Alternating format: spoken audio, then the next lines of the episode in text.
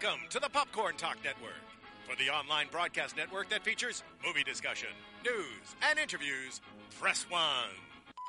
Popcorn Talk. We talk movies.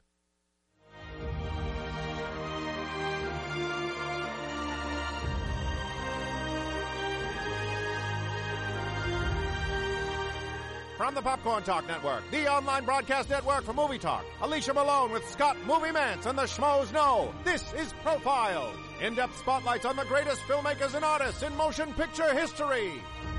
Hello, profilers. Welcome to another very special episode, actually episode 39 of Profiles. 39. 39 and a half. 39 and a half. Yes, actually 39 and a half. But this one, you know, after we did Robert Redford a couple weeks ago, like we just wanted to keep the momentum going Yes. with another show on just one of the greats of the 70s and beyond. Mm-hmm. And it just had to be Dustin Hoffman. I know, what an actor. I mean, this is a guy that we've been talking about with other profiles for so long. So long. Yeah, absolutely. That's great to get a chance to really delve into his He's 78 years old now and he's had such an incredible career in film, in television and in theatre since the 1960s.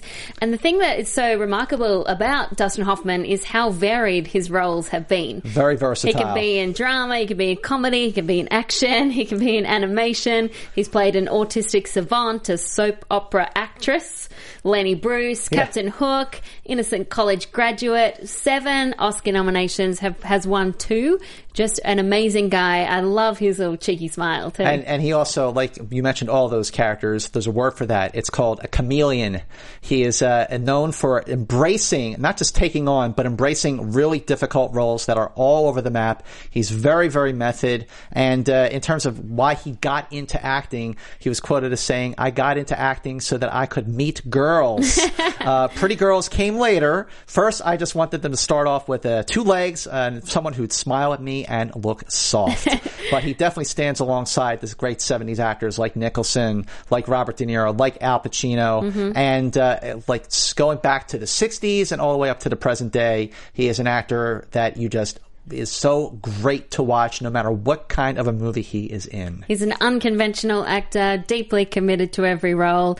He's also been quoted as saying, I grew up thinking a movie star had to be like Rock Hudson or Tab Hunter. Certainly nobody in any way like me. He came up at the time, there's this great documentary which I've been talking about called Casting By. It's on Netflix, I think, right now.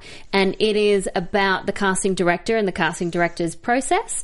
And it shows how there was a time when it went from being the studio system with all the big stars that were contracted to movies and they would just place them and whatever, to looking at these really incredible method actors, these actors from New York, these theatre actors, and people that you didn't expect to be the leading man. And Dustin Hoffman was one of those. Well, incredible career, and yes, an incredible, wonderful life, and yes, that's your cue. For It's a Wonderful Life. Roll the video. Was born on August 8, 1937 in Los Angeles, California to parents Lillian and Harry Hoffman. His early ambitions ranged from studying medicine to becoming a classical pianist, but that changed when he caught the acting bug at Santa Monica College. After two years at the Pasadena Playhouse, Hoffman moved to New York, studied method acting at the Actors Studio, and lived with two fellow struggling actors named Gene Hackman and Robert Duvall. After honing his craft on stage and TV throughout the 60s, Hoffman made his feature film debut in 1967's The Tiger Makes Out.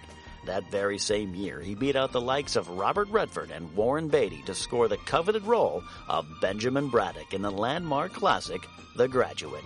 Over the next decade, Hoffman toplined one classic after another, including Midnight Cowboy, Lenny, Marathon Man, and All the President's Men. He won two Academy Awards for Best Actor for 1979's Kramer vs. Kramer and 1988's Rain Man, and he was nominated five other times. He also won six Golden Globes, four BAFTAs, and an Emmy.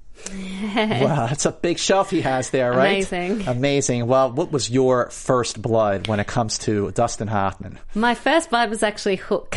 Hook was your first blood? Yeah, because I was young at the time and You I remember nine. seeing it. Yeah, I was nine years old and people were watching Hook and honestly, Hook is not one of my favorite No. movies from that time. Some people have really deep love for Hook. I never was quite got there, but that was the first time I saw Dustin Hoffman.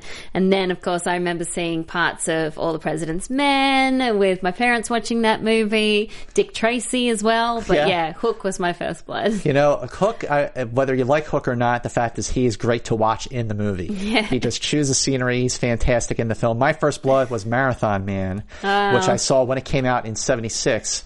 My parents took me to see Marathon Man. It doesn't surprise me now. I mean, you know, is it safe? I mean, Yeah. that torture scene alone, I mean, that was horrifying. Oh my gosh, I didn't want to go to a dentist for years, and it's something that you can probably relate to right now. I just went to the dentist yesterday, so apologize is apolog- I'm apologizing if I have trouble speaking because my mouth really She hurts. sounds great, but this movie is a very, it was so suspenseful, taut and thrilling. And the character that Dustin Hoffman plays, I mean, he's so tortured because of like what happened to his father and, you know, what he's been studying and, and what he witnesses. I mean, it's just, you know, it, the, the title Marathon Man, you know, just think it's about this guy who likes to run marathons, which is why people start calling me Marathon Mantz. All right. Uh, but uh, this was definitely a, a movie that when I watched it again recently, uh, directed by John Schlesinger, who also directed Midnight Cowboy, Mm-hmm. uh, is a movie that holds up very, very well. Extremely tense movie, very, very entertaining. Yeah, well, that is a perfect segue to our Fast Five. At number five is.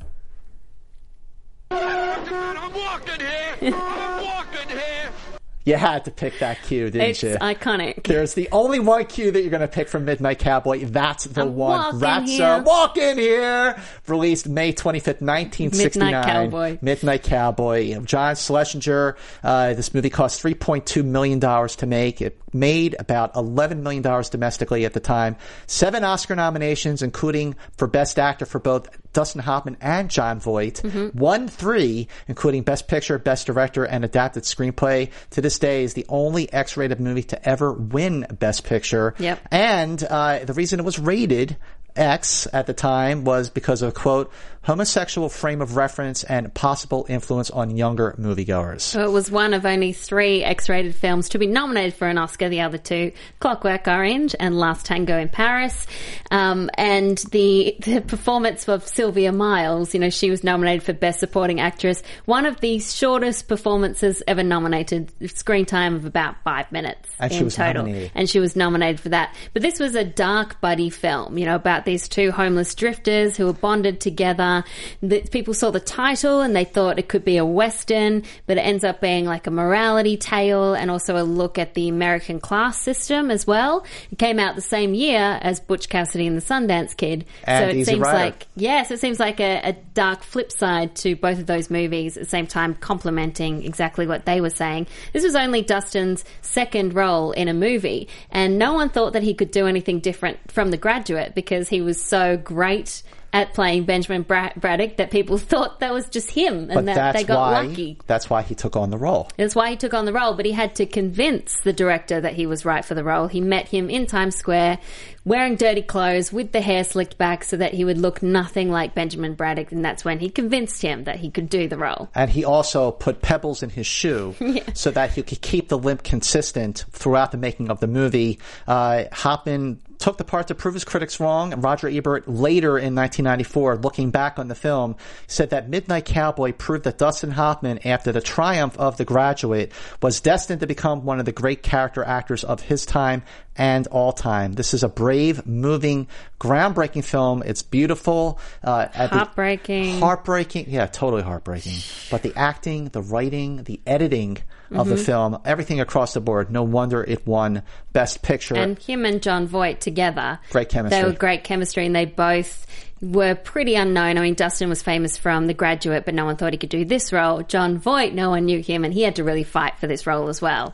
So they both did such a great job at it. well, Camille Howard said this about Midnight Cowboy. It's impossible to choose a Dustin Hoffman performance to be the favorite, but the closest to the favorite status for me is Midnight Cowboy. The entire film is so complex and had so much potential to be off the wall, but the realism that Hoffman and Voight brought to their roles is incredible. Hoffman in particular plays Ratso Rizzo in an incredibly vulnerable and sympathetic way. Yeah, you could actually not like him, but you do. Yeah, he's Uh, pretty unlikable. He's pretty unlikable. But Midnight Cowboy is something of a forgotten classic, except on profiles, but it will always be one of my favorites. And I think it's amazing that even though people haven't seen Midnight Cowboy, they will still know. Like Maud, my roommate, for example, she's never seen Midnight Cowboy, but she knows I'm walking here. Yeah, yeah. I'm walking. Dan Skip Allen says, in Midnight Cowboy, you have an upstart young guy from the Midwest, Jon Voight, and a slick New York hustler, Dustin Hoffman, Ratso Rizzo. This worldly con man takes the young cowboy under his wing. This is a film about two unlikely friends and how they switch. Hoffman is perfect as this flawed, dying man. And hi to everyone watching live profiles Hi, on everyone. YouTube right Hi, now. profilers. Hi, Tyler Myers and Cole Boone and everyone. I, I can love watching all the, the live comments. And these people are our friends. Yeah, our friends. We love our profilers. Our film geeks. Well, this was a tough call when it came to just choosing your favorite scene. But when it comes to Dustin Hoffman, Leash, what is your right stuff? I went with the obvious one, but I just love it so much and even more every time I see it. The Graduate. Okay. The ending scene. The ending scene. Why? because it's so unique, it's something that you wouldn't expect. And it had been parodied so many times that I'd actually seen other versions of it before I saw the actual film. But I love how their expressions change. You know, they break away from everyone, they're rebelling against authority, they get on the bus, they're laughing, and, the then slowly fade. fades away to this worried, scared look, this kind of, oh my god, what, what have I done? What am I going to do now? what are we going to do now? And probably, you know, brings up questions of whether it's a happy ending or a sad ending, and also brings up the questions of whether they were doing it because they're really in love or they were doing it just because people said they shouldn't do it because they hadn't really been on many dates No, before. they didn't. And the one date they were on It was terrible. was horrifying. yeah, but that's and then Sounds scene. of Silence with Simon and Garfunkel. The whole thing is brilliant. It absolutely is brilliant, just as brilliant. And I was kind of thinking that you might go for this one. Yep. Is the big reveal in Tootsie? Oh, yes. Oh my God, that is such an amazing scene when when Dorothy, Michael Dorsey, or or Dorothy, Dorothy what I'm gonna call Michaels. Dorothy Michaels, you know, she's going off. She's at the top of the stairs. Immediately goes off prompter, and everyone, all the producers, the camera people are like, "Uh oh, what What's is she happening? doing? What's happening?" And she's like, "It's time to set the record straight." And she totally goes off the wall with this great, great monologue. Takes off her eyelashes, and everybody's looking like, "What's going on?" Takes off her, her glasses, rips, rips off the wig. Um, Amber Kimberly, the reckless brother, my sister, and everybody's like, "I'll be damned." What? No wonder. That's why she didn't What? like me. People fainting. And then Bill Murray is like, "That is one nutty hospital." it's love just that. such a great scene, a jaw-dropping moment. Really, really one of many, scene. many right stuffs for for Dustin Hoffman. I know, very hard to choose. Well, that brings us to so much trivia, so much details. Trying to segue into the last detail. The last detail where we talk about the did you knows of our profile person. So did you know Tell me. that Dustin Hoffman holds a Guinness World Record for the greatest age span p- portrayed by a movie actor for Jack Crabb in Little, Little Big, Big Man, Man. where he played the character from age 17 to age 121. Well, they're playing That's a span. that that that is a span. And did you know that Dustin Hoffman was chosen or considered to play Rick Deckard in Blade Runner, which is one of my favorite movies of all time? Interesting. What else you got? Did you know that while filming Finding Neverland, Dustin lost the tip of his finger and he had to perform all day with on, on morphine? Wow. Yeah. No kidding. Yeah. Well, did you know that What are you doing there? Dustin Hoffman Dustin Hoffman is one of four actors to win two Oscars for films that also won Best Picture. That is a hell of a milestone. Yep. And did you know that he has six kids? He has six kids. Karina, Jenna, Jacob, Rebecca, Maxwell, and Alexandra. Wow. Well, we're going to pause right now to take care of some business here Mm-hmm. because, first of all, I just have to say, Alicia Malone, that is a very cool T-shirt you're wearing. That's also a cool t-shirt you're wearing. and it says Film Geek, and this is the one and only Profiles T-shirt that that we have been meaning to do forever. For a long time. And here it is, ladies and gentlemen. Make sure you go on TeePublic. What is it? Backslash It's- user. Yeah, teepublic.com slash user slash profiles. And this is where you can find this t-shirt. And if you buy one, then make sure you tweet us at Movie Mantz, at Alicia Malone. Tweet us a photo of you watch uh, wearing it and we will retweet it out. And if you buy a Profiles t-shirt, you Alicia will send you a virtual hug. And she's a hugger. I am a hugger. So also, if you are listening and watching, make sure you go to iTunes Mm-hmm. and you subscribe to Profiles. This is where we really make our mark by you letting us know what you think. Make sure you rate and review us. Subscribe. Go to youtube.com backslash popcorn talk network. Mm-hmm. Subscribe to Profiles there.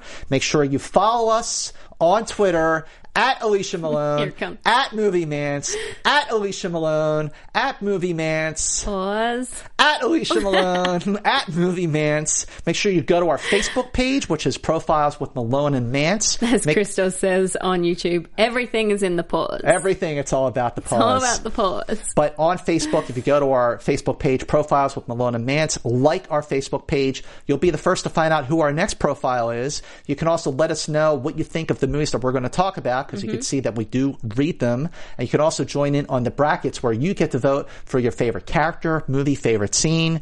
And moving on to number four. In our Fast Five, which is Mrs. Robinson, you're trying to seduce me.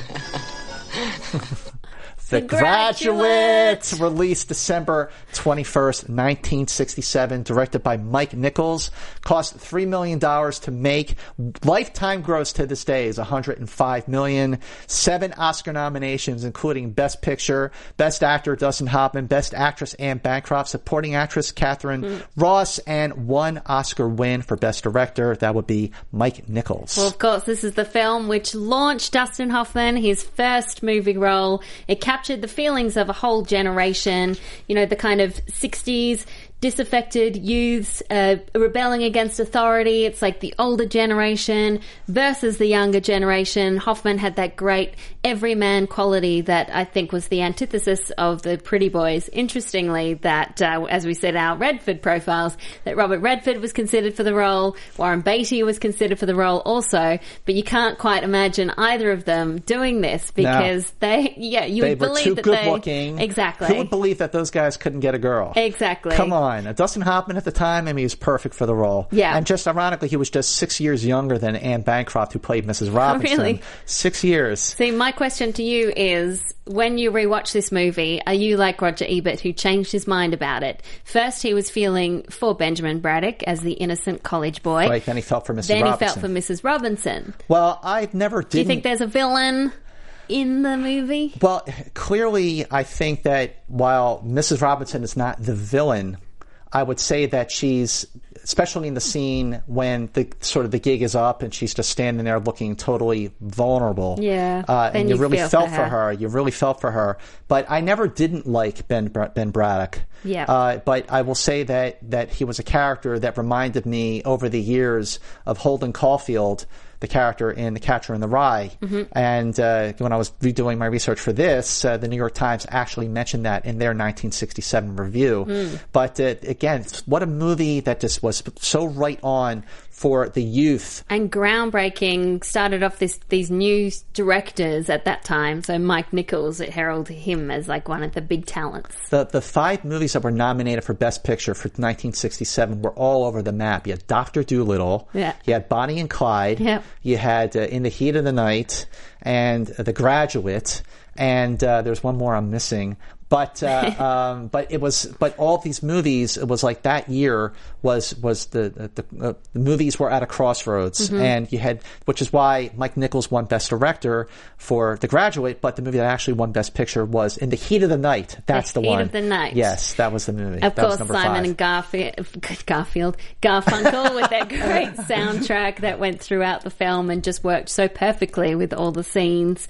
It was a huge box office hit. It got fantastic reviews. Even though Life magazine said if Dustin Hoffman's face were his fortune, he'd be committed to a life of poverty, which I think is pretty harsh. Oh man, that is pretty and also not true because he is got that really sweet thing about him, and I think he's quite attractive in this movie yeah, too. he's a good-looking guy. I wouldn't uh, go that far. Also, I think this is a movie that coined the term plastics, which was used Plastics. for Mean Girls, like down the track too. Yes, plastics. Got one word, plastics. Plastics. Uh, Roger Ebert at the time, in 1967, which made this one of his earliest reviews, said Dustin Hoffman is so painfully awkward and ethical that we are forced to admit that uh, we would act pretty much the same way as he does. And joining us right now on the phone, it is absolutely our honor and our privilege to welcome Katharine Ross, Oscar nominee as Elaine Robinson in The Graduate.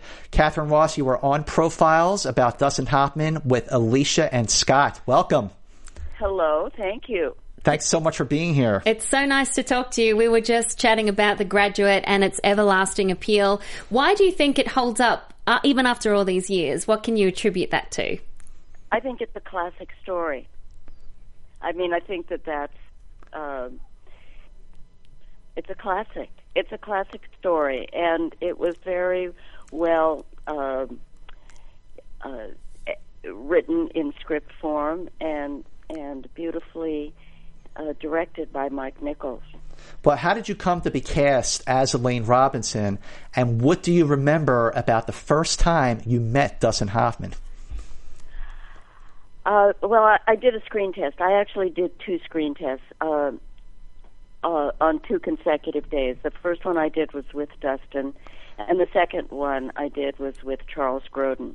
And I believe that um, you know there were there had been that everybody in town that was of uh, the age that uh, appropriate for that part was tested. I was one of the last.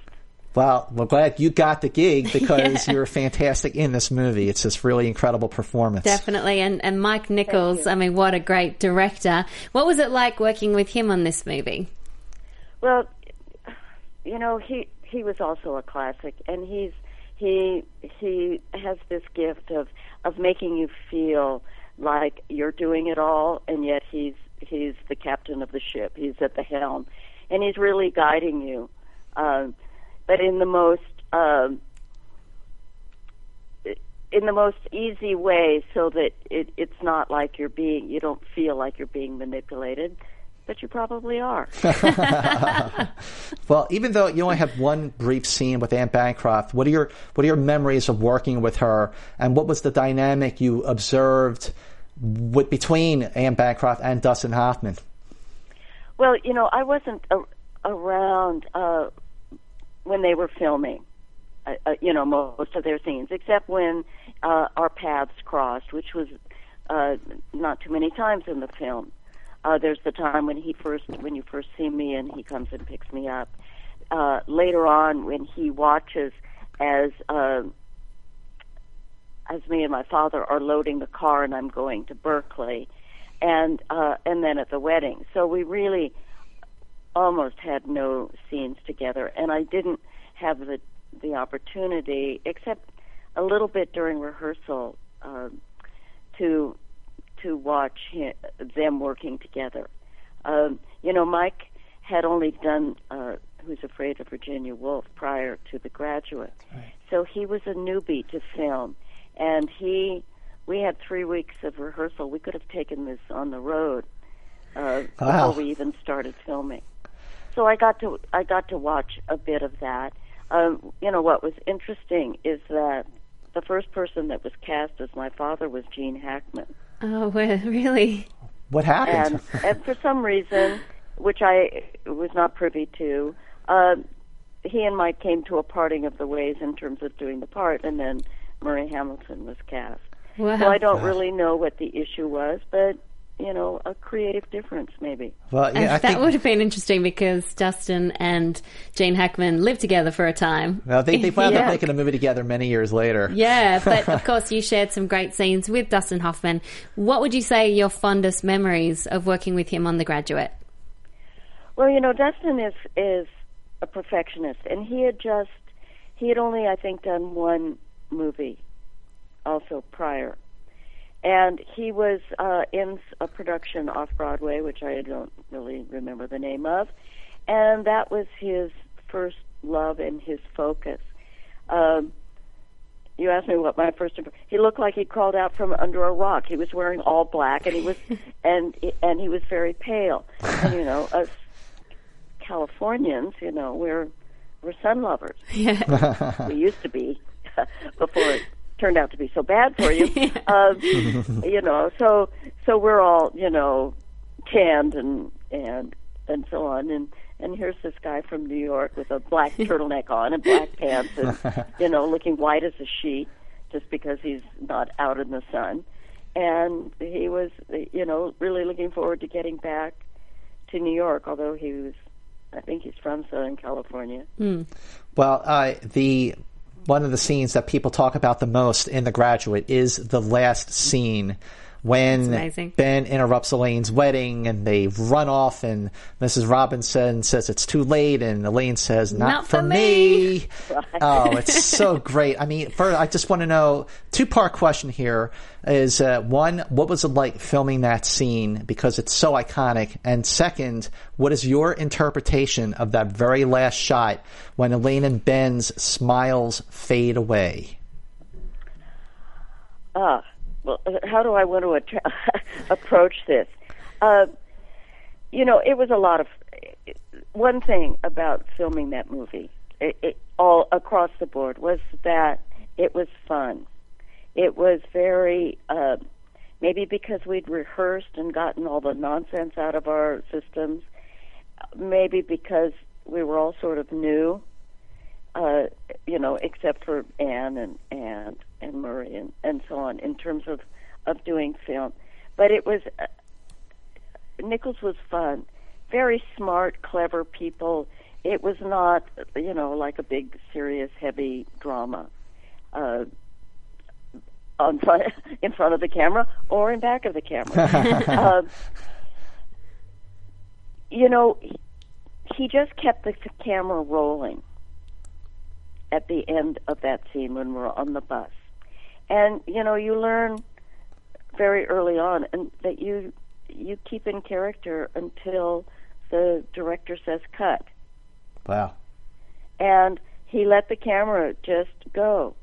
And so I don't know, it just evolved that way. I mean, I couldn't tell you what we were thinking like maybe Elaine's thinking, "Oh, what have I done here?" That's what we You were know, thinking. I mean, I don't, I don't really know, but it's just, um, it was just, uh, it's one of my favorite parts of the film, actually. Yeah. yeah, ours too. Yeah, ours too. it's my favorite. I love how ambiguous it is and people can read into it as they want.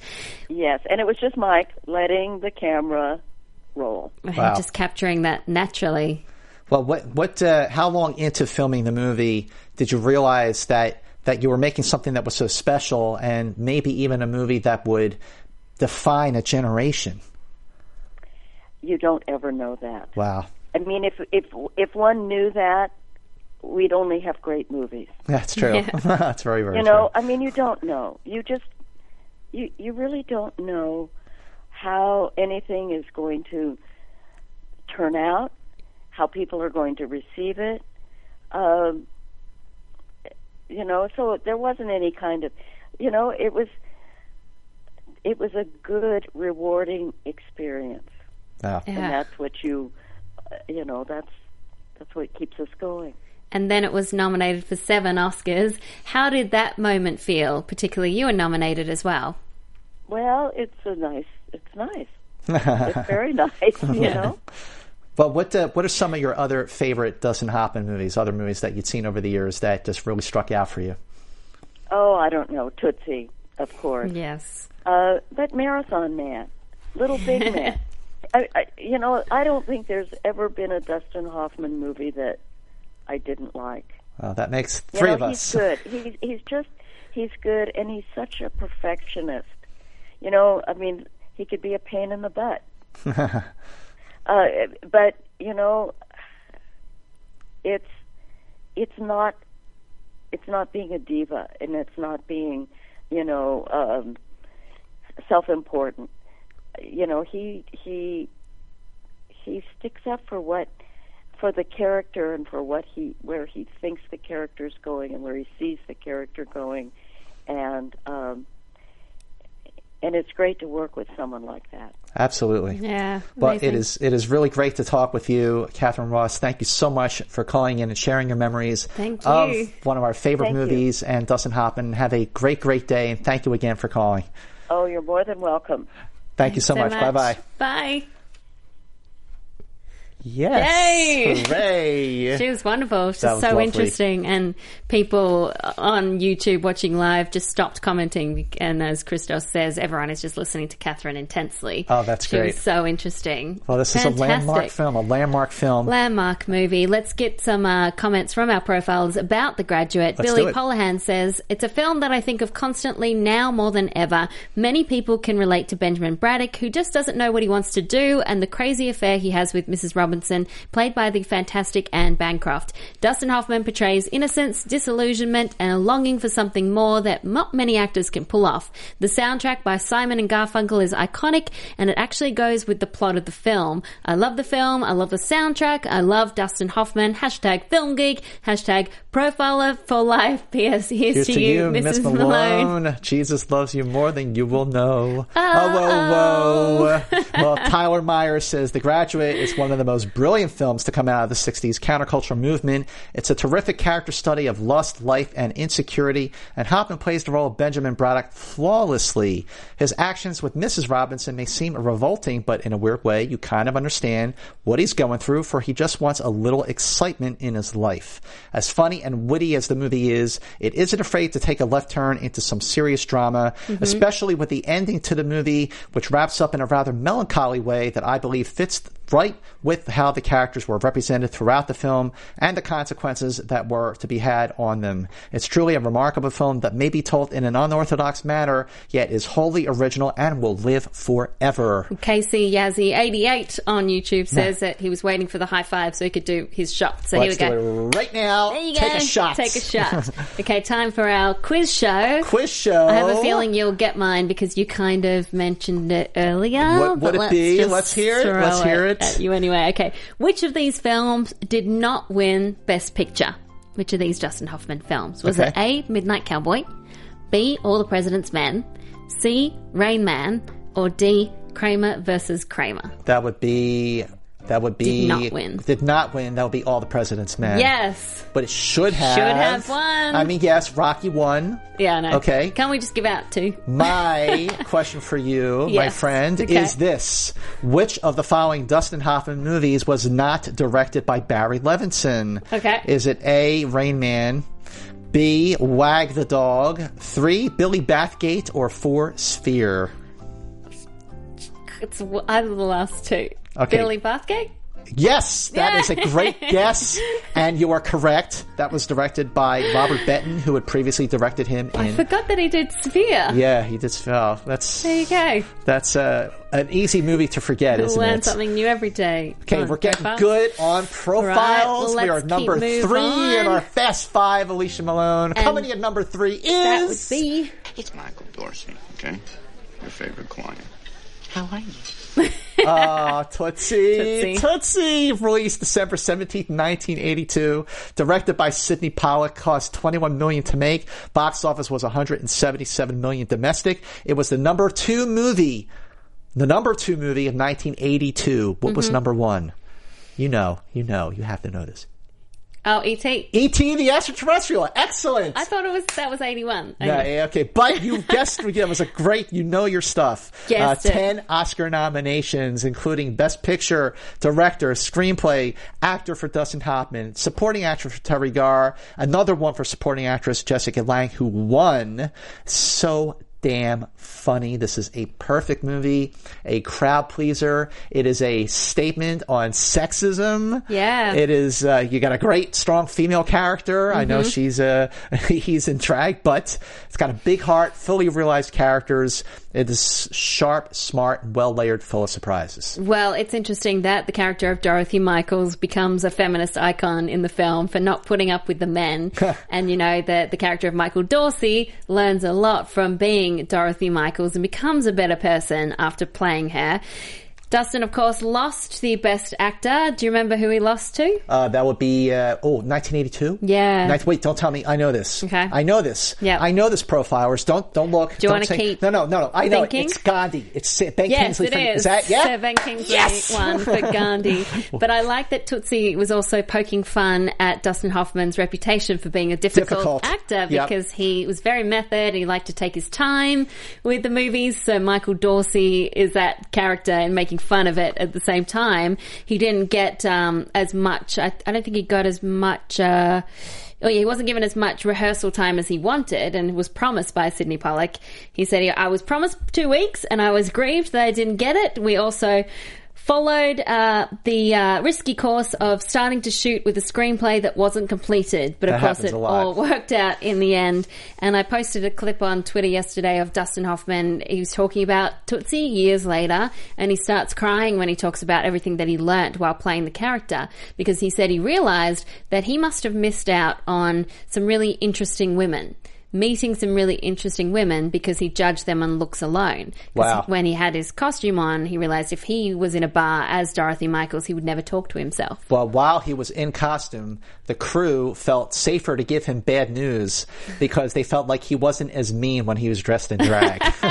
he was nicer. he was nicer, but he did clash a lot with uh, director Sydney Pollack on the making of the movie. Sydney Pollack usually won the argument, and in his review in 1982, Roger Ebert said that Tootsie is the kinds of movie with a capital Capital M that, that they used to make in the 40s when It weren't afraid afraid. to mix Write it down, absurdity with seriousness and social comment with farce. It also makes some well-aimed observations about sexism. And while preparing for the role, uh, for the role, Hoffman watched La Cage aux Folles several times, Mm-hmm. visited, visited the set of General Hospital, and gave Dorothy a southern accent because he felt like doing the southern southern accent made him sound more like a female. And it's also amazing when you watch the film, you, you do forget that it's Dustin Hoffman as Dorothy Michaels. do. It looks totally different.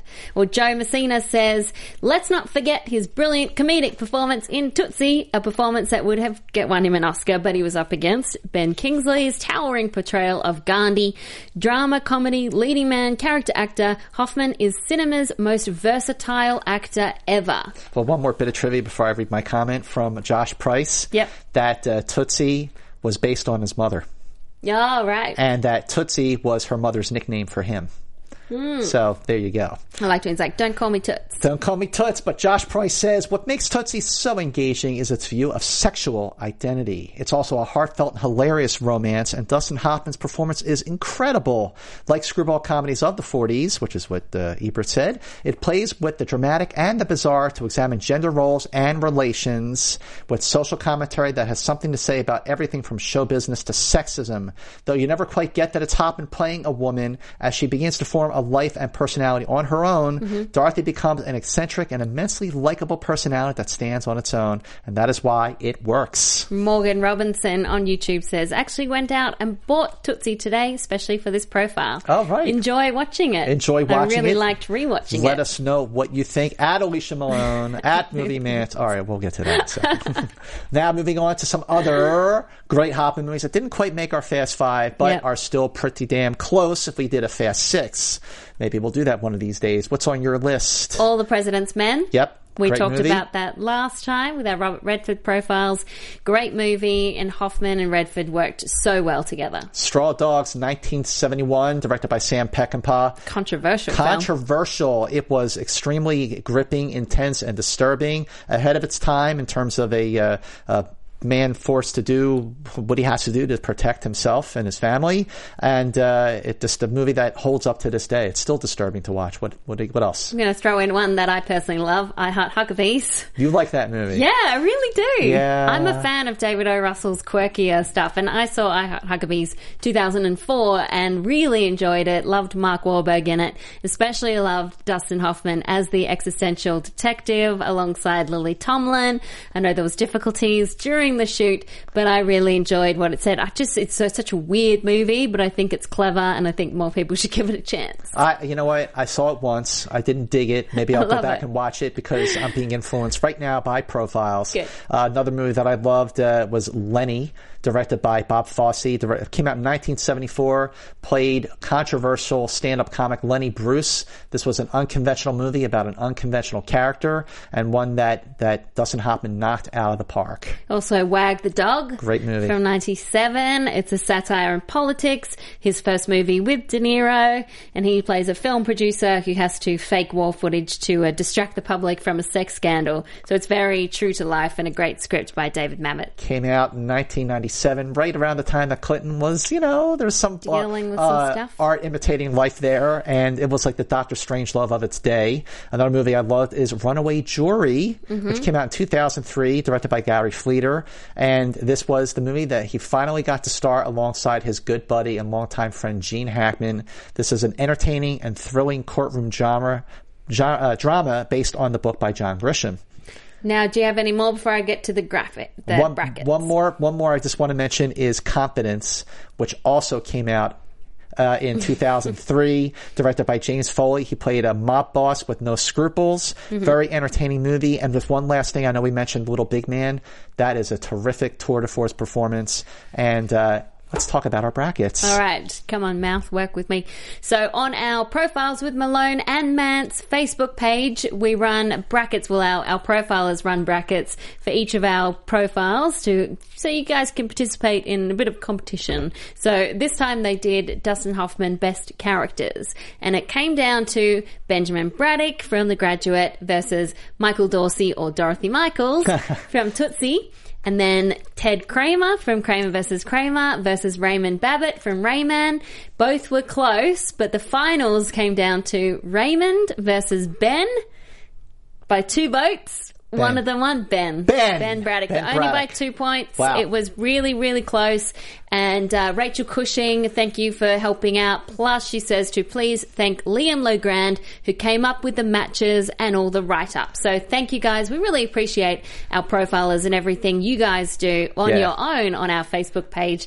Love that it just takes off a life of its own and there's a whole community there. Film Geeks. Yes, Film Geeks, Profiles for Life, you guys rock. We love when you join in on the fun by going to our Facebook page, doing these brackets, and definitely writing comments about the movies you love because we do read them, obviously. Mm-hmm. And we're going to read more in a second while talking about the number two movie in our Fast Five, which is. When you're getting further away from Kmart, You don't have to go to Cincinnati to get a pair of underwear at Kmart. you have to go to Kmart, 400 Oak Street.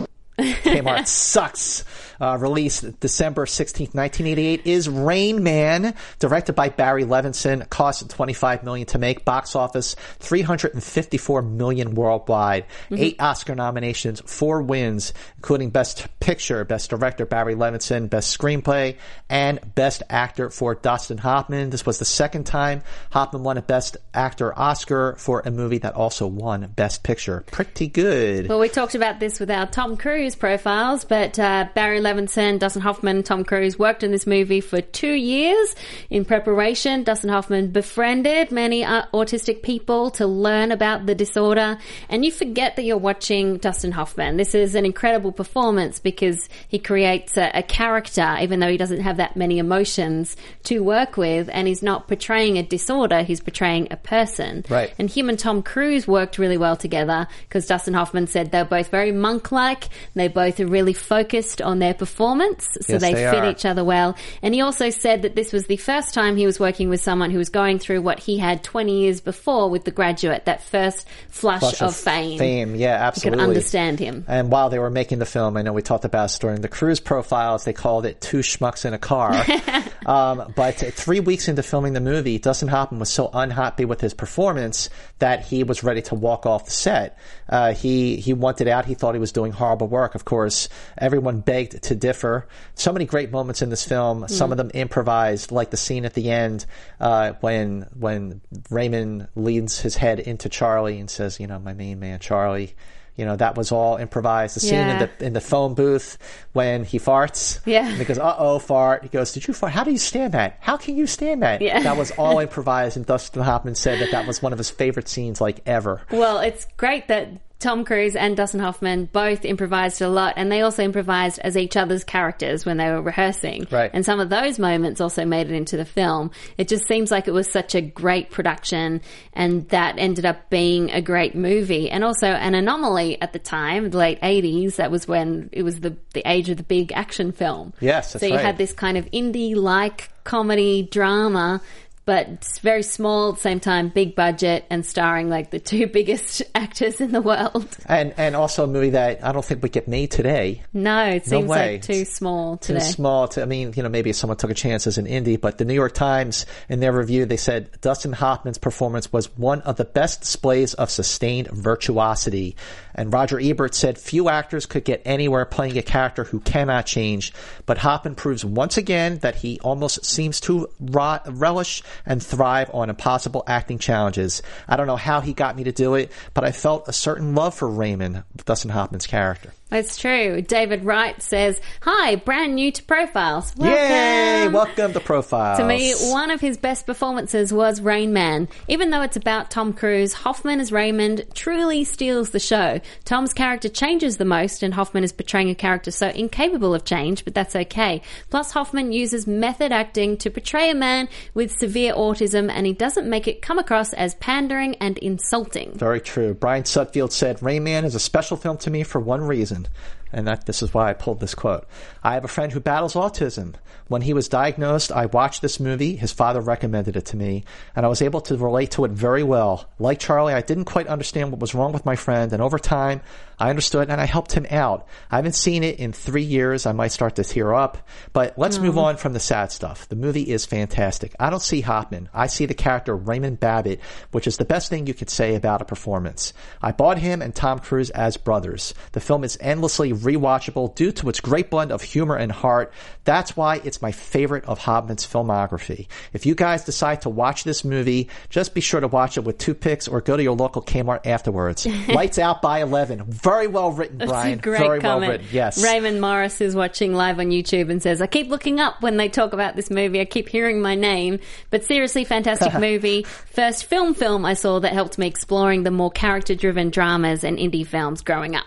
Well, that brings us to number one in our Fast Five for Dustin Hoffman, which has to be. Has to be. I'd like to know what law is it that says that a woman is a better parent simply by virtue of her sex? Wow, Kramer versus Kramer, released December 19th, 1979, directed by Robert Benton, cost $8 million to make. Box office domestic was 106 million. It is the highest grossing movie of 1979. Kramer versus Kramer was nominated for nine Academy Awards. Wow. It won five. It was almost a sweep because it won Best Picture, Director, Adapted Screenplay, Actor for Dustin Hoffman. His first Oscar. His first Oscar, and it was Supporting Actress for Meryl Streep. If that was a lead, that would have been a sweep. And we talked about this movie during our Streep profiles as well. But Dustin Hoffman is brilliant in this film. It's probably more reserved character. That's what I him. like about it. That's why it's very realistic. Right. And he changes a lot as a character from this advertising art director who's so caught up in his work to the loving father.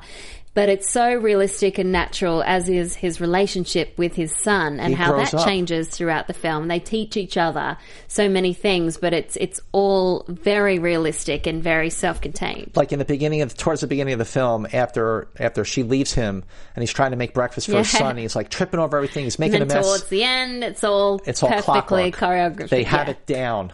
And it's such a great, it's a great like bookend to the film. Yeah. And uh, the interesting thing is that this movie, in hindsight, it's it's hard to see it, but when it came out in '79, it was a trailblazing film. It was one of the first movies to really look at the impact of divorce on a Mhm. family. But I th- still think it's it's a unique film because it looks at the single father in a movie and not a single mother, and it also examines that whole theory, like what the the quote just said that the custody should automatically go to the mother rather than giving the father a chance, particularly in this case where the father was so capable. That courtroom scene is so heartbreaking. There's some Oh, really so great. touching moments through this film. And in the 70s, as you said, divorce was this hot button topic, but it, this was still stands the test of time. When you watch it now, Oh, it's still it great. still affects you and, and to everyone hasn't seen it, I definitely recommend it. Definitely recommend it. One of the one of the reasons, presumably, that Hoffman was so committed and so great in the role was because he was going through a divorce at the time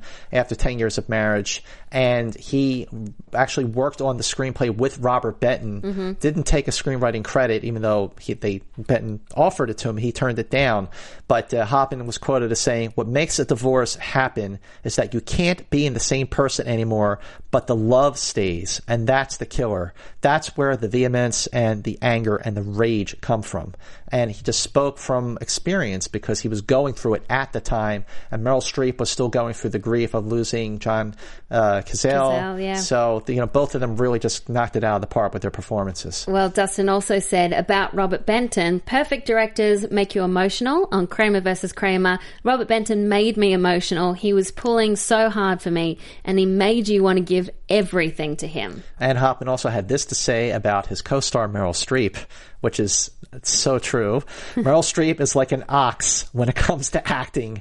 She eats words for breakfast. Working with her is like playing tennis with Chris Evert. She keeps trying to hit the perfect ball, and she does quite a bit. Well, Morgan Robinson uh, said Kramer versus Kramer is such an incredible drama. Hoffman is so perfect in the role, and the relationship with his son is so beautiful to watch. But Morgan said he'd have The Graduate as his number one in Fast Five. I mean, what does it say when you're talking about a filmmaker and you're talking about The Graduate and the best of list and Graduate? We put it at number four. I know, and I think these Fast Five. I mean, people will have their own opinions about what should have been in which order. Right. But uh, for us, Kramer versus Kramer, particularly rewatching it for these Streep profiles, it really hit home for me, Yeah, yeah, and also and it made me realize again how brilliant he is. but also, you know, you're talking about two roles that he won Oscars for. The film's also won Best Picture. Yep. Yeah, it's got to it's got to be Kramer versus Kramer and Rain Man. Mhm. And saying it oh so well, like she always always does. She always We're giving the last word to the one and only Rachel Cushing, who is our just an amazing, amazing film critic. Sometimes it's the simpler performances that shine the brightest, and Hoffman's portrayal of Dick Kramer is a clear example of that. As a workaholic who is oblivious to the needs of his wife and young son, Hoffman is arrogant and quite unlikable, but as the movie progresses, he grows and learns in a beautiful and honest way. Watching him learn what it means to be a single father, build a relationship with his son, realize his mistakes, and want to truly make them make up for them is a journey worth watching thanks to Hoffman's humor and humanity. Hmm. His chemistry with young actor Justin Henry is pitch perfect, and everything about his performance, from his attempts to making French toast to his testimony in court, feels completely natural and rightly earned him his first Academy Award. Nicely put, Nicely Rachel. put, Rachel. Well, we'll run, run through our business one last time One- before we go. Before we run through our business one last time, Yes. I just have to say that it gives me such great pleasure Uh-oh. to be doing this for the second year in Oh, a no. row. You know, ladies and gentlemen, profilers, please join me in wishing Alicia Malone a happy birthday. September 4th is Thank Alicia's you. birthday, so please tweet her at Alicia Malone, copy me at Movie Mantz, at Alicia Malone, at Movie Mantz. It's all about the pause. At uh, Alicia Malone, at Movie Mantz. I just want to say Oh, what have you got?